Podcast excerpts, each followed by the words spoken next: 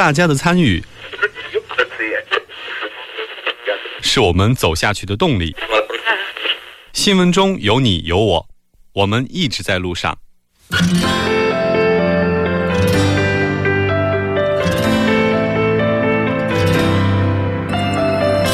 参与我们的节目，您可以通过手机短信的方式发送短信到井号幺零幺三，每条短信会收取五十韩元的通信费用，或者可以进入我们官方网站三 w 点 tbs 点 s o u r 点 kr 进行留言，我们期待大家的参与。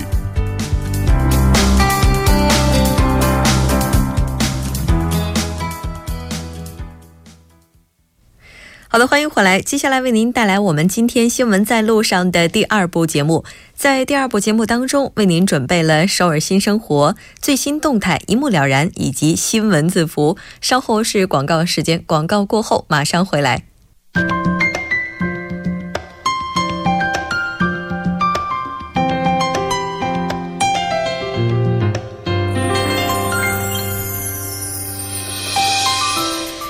首尔新生活为您介绍首尔市为在韩外国人推出的优惠政策、开办的教育讲座、举行的庆典等等。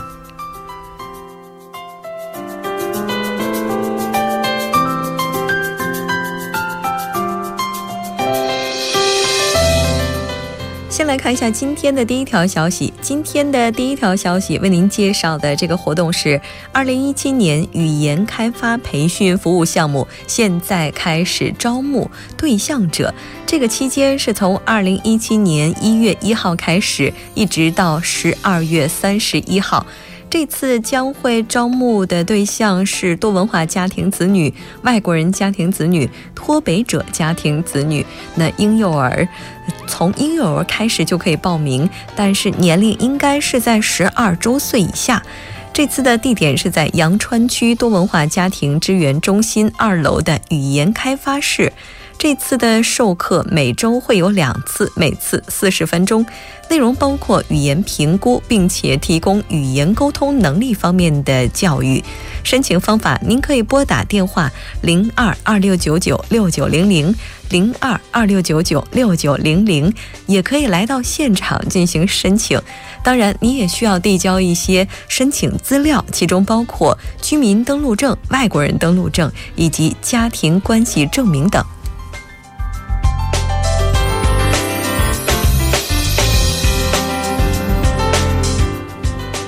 再来看一下今天的第二条消息。那这条消息是为了提高韩国语及适应性的一次教育活动。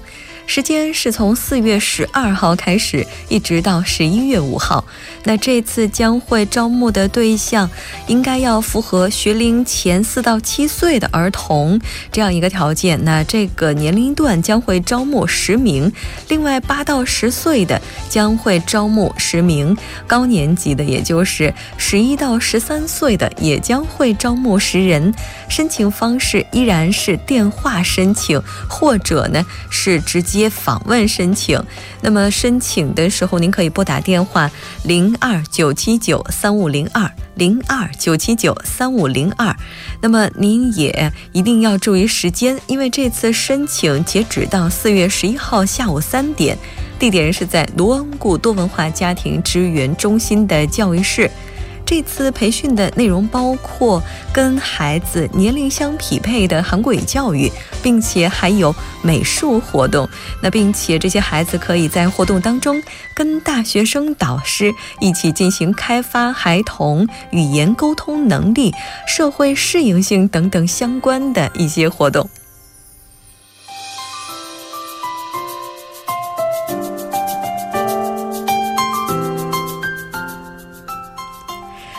再来看一下今天的最后一条消息，又是一个春暖花开的季节，相信很多朋友在这个时候都已经计划好了自己的出行吧。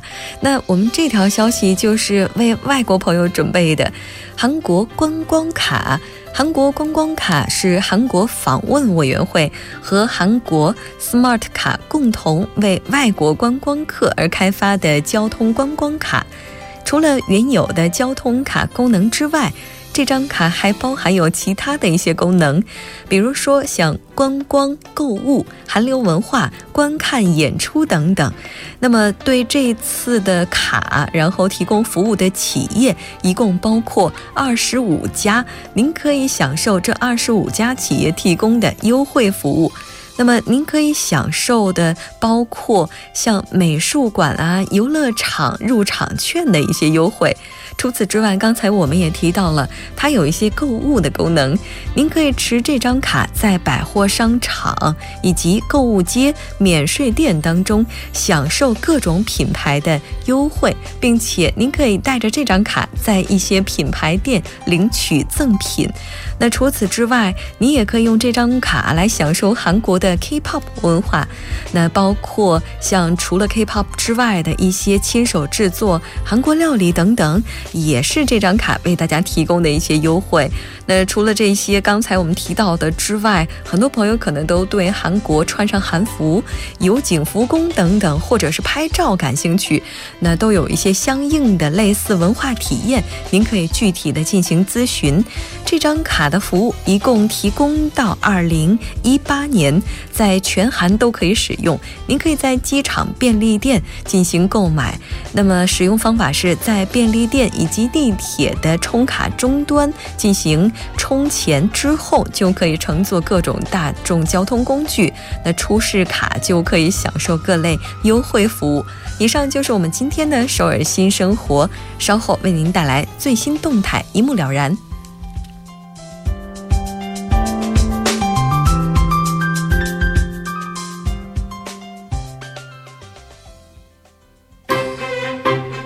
中有你有我，我们一直在路上。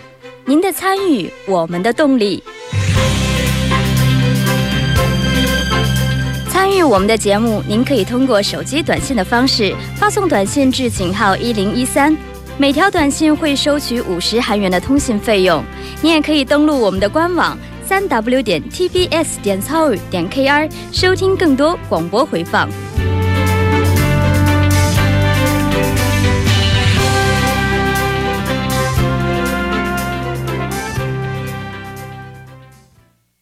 最新动态一目了然，我们将从专家的视角来了解目前最新的动态。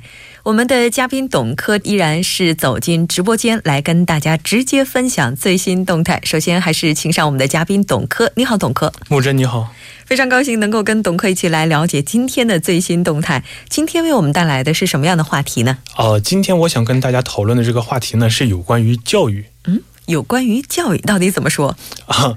前一阵呢，就是四月一号的中国新闻联播头条，可以说是让所有人都大吃一惊。河北雄安设立国家级新区，推进京津冀一体化。那这个消息可以说是分量非常够。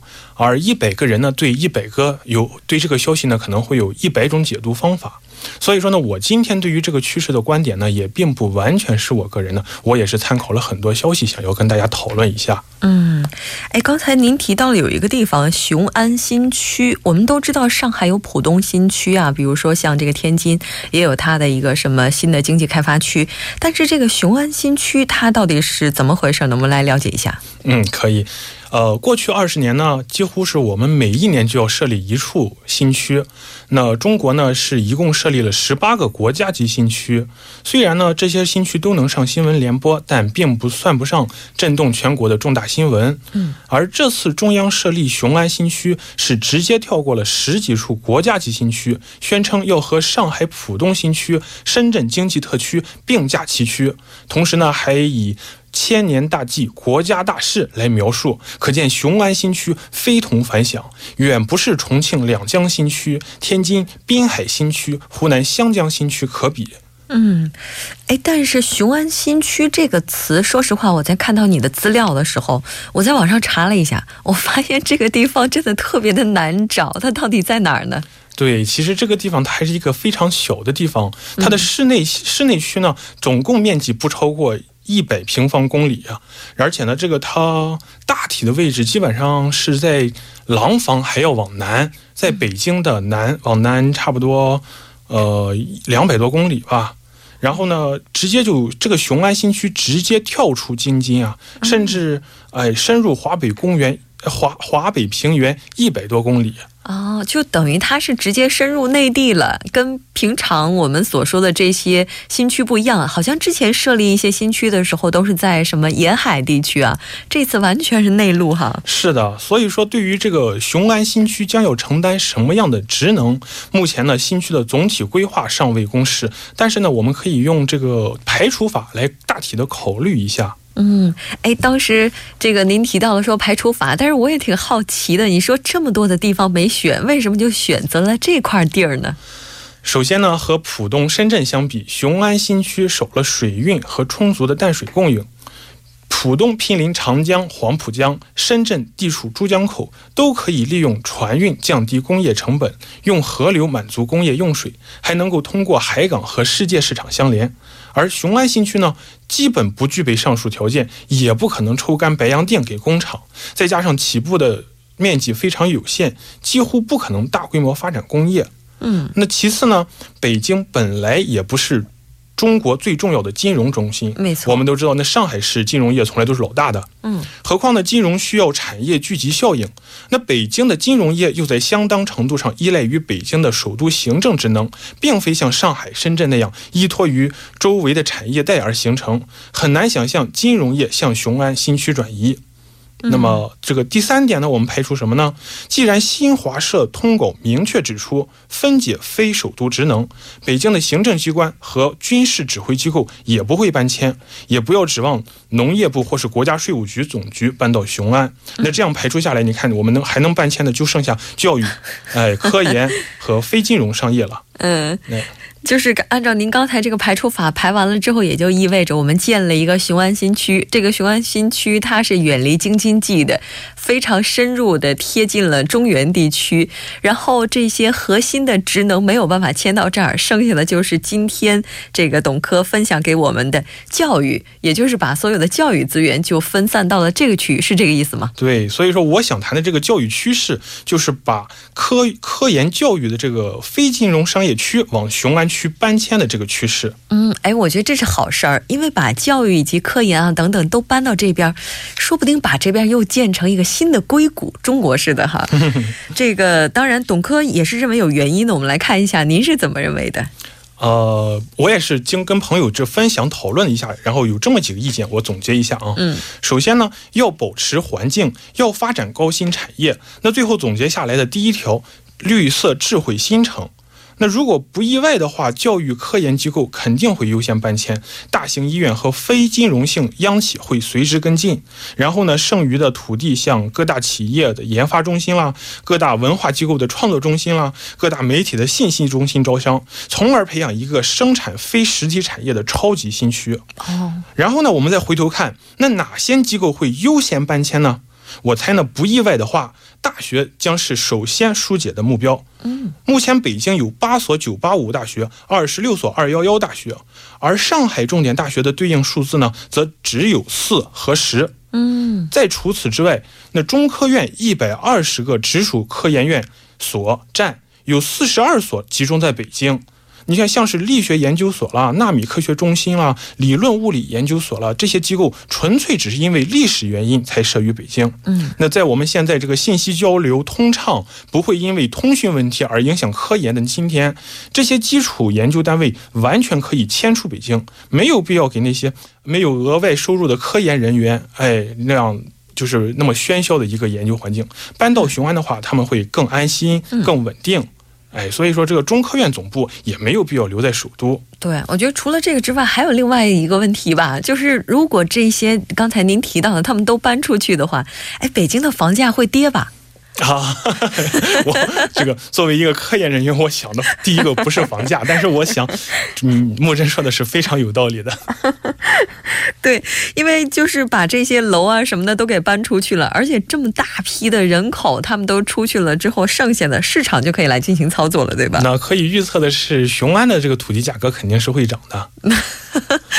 我觉得它可能现在也涨了，而且咱们今天这广播节目完了之后，也有可能会继续涨哈。哎，但是河北这个地方，说实话，真的非常的奇特哈。它是一个大省，但是在这个省的中间的这个地方呢，有天津，然后还有北京，所以这个省份也非常特别，是不是也是选择雄安新区的一个很重要的原因呢？呃，首先呢，我们说北京肯定就不离河北，嗯，而河北呢，它其实是非常罕见的，那唯一的一所二幺幺大学，说是河北什么大学，然后但是它的校址还设在天津，嗯，对，所以说呢，河北虽然靠近京津，嗯，却是全国罕见的没有二幺幺大学的省份，嗯，那长期以来也是全国人均教育经费。教育经费最低的省份，嗯，那现在迁入一大批这样，如果迁入这么一大批教育科研机构和高科技产业，我想也能拉动一下这个环北京地区的落后的文化水平吧。嗯，差不多。河北省的话，地方是挺大的，但是听刚才董科这么一介绍，还真是数一数，发现河北的话，虽然说也有名校，但跟这个其他一些教育资源比较富裕的地区来比的话，还是有一些匮乏的。那但是，像从整体的国家政策分配来看的话，应该说像雄安新区这样的地方也不多吧？呃，那国家政策的话，我想可能是有自己的打算吧。嗯，他既然是做这个打算，你说对于这个怎么发展，也是我个人猜想的趋势。然后看这个怎么发展，还是听。不是我说的算的。嗯，但是不管怎么样的话，雄安新区的话建在这样的一个比较靠近腹地的地方，比较靠近中心的一个地方，它未来的话也可以依托科技、依托教育，重新发展起来一个中心城市，这也是未来可以预见的。哎，我觉得今天这个最新趋势挺好的，就是以教育带动区域发展了，我们可以这么来总结哈。非常嗯，非常感谢董科董博士今天做客我们的直播间，我们下期节目再见。谢谢木真。好的，稍后来关注一下今天的天气情况以及路况、交通。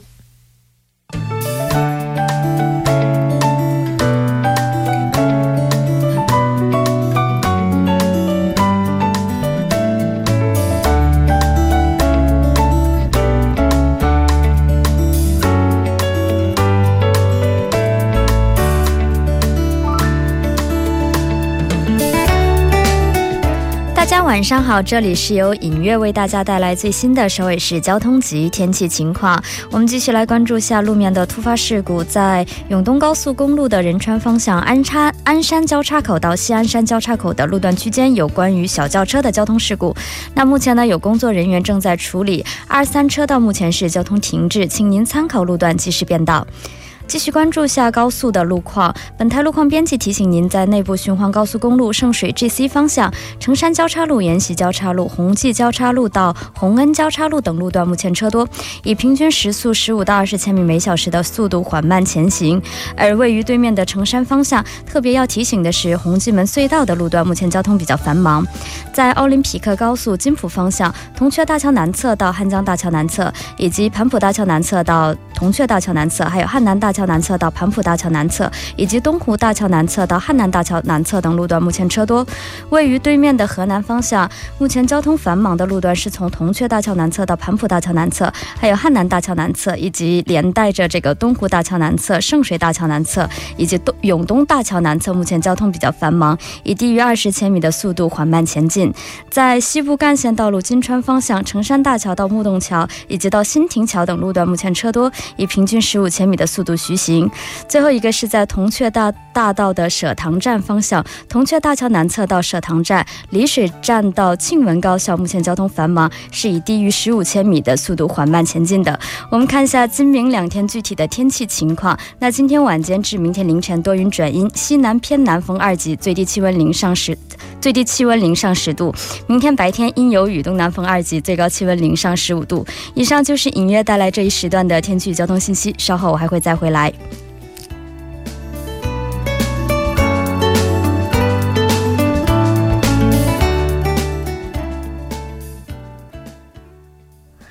聚焦热门字符，解读新闻背后。接下来就为您带来我们今天的新闻字符，还是要连线特邀记者全小星。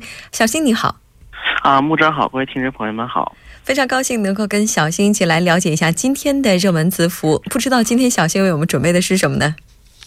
今天我准备的字符是“十年八节之清明”。十年八节之清明，看起来今天小星是扣了题了，也就是今天的清明节是吧？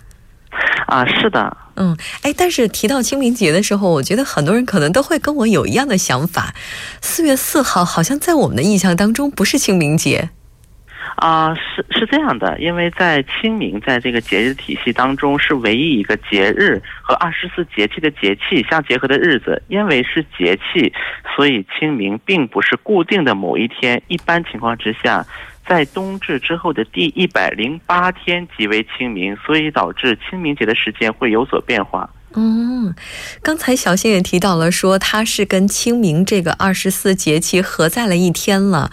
那也就是说，清明的话，这个节它应该跟节气还是有区别的，是有来历的，对吧？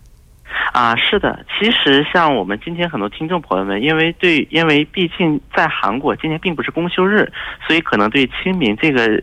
节日了解的并不是很多，所以今天为了各位听众朋友们，特地准备了有关清明的内容。清明是由单纯的节气演变成一个纪念祖先的节日，是和寒食节一个叫做寒食节的传统节日有关。在春秋战国时期，有个叫重耳的一个重臣流亡出走，在流亡期间，原来跟他一起一起那个一起逃跑的一个臣子，大多陆陆续续的各。各奔出路去了，只有剩下少数几个忠心耿耿的人一直跟随着他。其中有一个人叫做介子推。有一次重耳饿晕了过去，介子推就为了救重耳，从自己的腿上割了一块肉。十九年后，重耳回到了他自己原来所在的国家，并且做了君主。然后介子推，然后就是想要就是请介子推上朝受赏封官，介子推却不愿意，最后只好。最后，重耳只好火烧绵山，希望介子推能够自己走出去。但火烧三天三夜也不见其出来。重耳上山才发现，介子推抱着一棵烧焦的大树已经死了。那么第二，那么第二年，重耳领着群臣表示哀悼，而这个。节日就被称为寒食节，后来就是因为清明与寒食节的日子接近，而寒食是民间禁火扫墓的日子，渐渐的寒食和清明就合二为一了。哦，就原来的话，寒食节是寒食节，清明节是清明节，但是到现在的话，这两个日子已经合在一起了。啊，是的，因为这两个日子比较接近，毕竟是。哦，哎，我觉得可能有很多朋友还是今天第一次听这样的一个传说吧。那不管怎么样，其实过节日的话，在大家的印象当中，都应该要有一些习俗。我们在今天开场的时候也介绍了，对于中国还有韩国来讲的话，在这一天还是有差异的。所以小星今天也来为我们介绍一下，在中国、在韩国有哪些习俗吧。啊，好的。那么，虽然在清明节在中国和在韩国日期是一样，但其实说还习俗还是蛮大的差异。比如说，中国人在清明节除了讲究禁火扫墓，还有一些像踏青啊、荡秋千、打马球、插柳等等一些风俗体育活动。相传这是因为寒食节要寒食禁火，为了防止寒食伤身，所以就让来大家参加一些体育活动来锻炼身体。除此之外，在清明节期间，民间民间是不会用使针系洗衣，大多还有一些地区的妇女是系。嗯，比就不能行路，那么也算是一个富有节日的、富有特色的一个节日。嗯，但是在韩国来看，在清明节日则是一个比较大的事情，是为先人修墓。嗯，修缮墓地的事情一般都是或者是自力更生，或者是和家人的朋友一起完成。但由于韩国的清明并不像中国一样，因为这几天中国是假期，但韩国是不休息的，所以一些亲自去不了墓地的，就会在庙里或者在家里摆上牌位，然后郑重的摆上。酒、水果、艾草、年糕等等的祭品，然后再穿上一些传统的祭祀韩服，规规矩矩的进行行礼和祭拜。是的，没错。我们也看到，现在有很多的年轻人用一种新型的扫墓祭祀方法，比如说网络扫墓，然后再比如说请人，然后带自己到现场去扫墓等等。我们在这里不对这种行为做过多的评价，但是有这份心也已经是非常难得的了。那我不知道小新有没有这个在中国就是过过这种非常传统的清明节？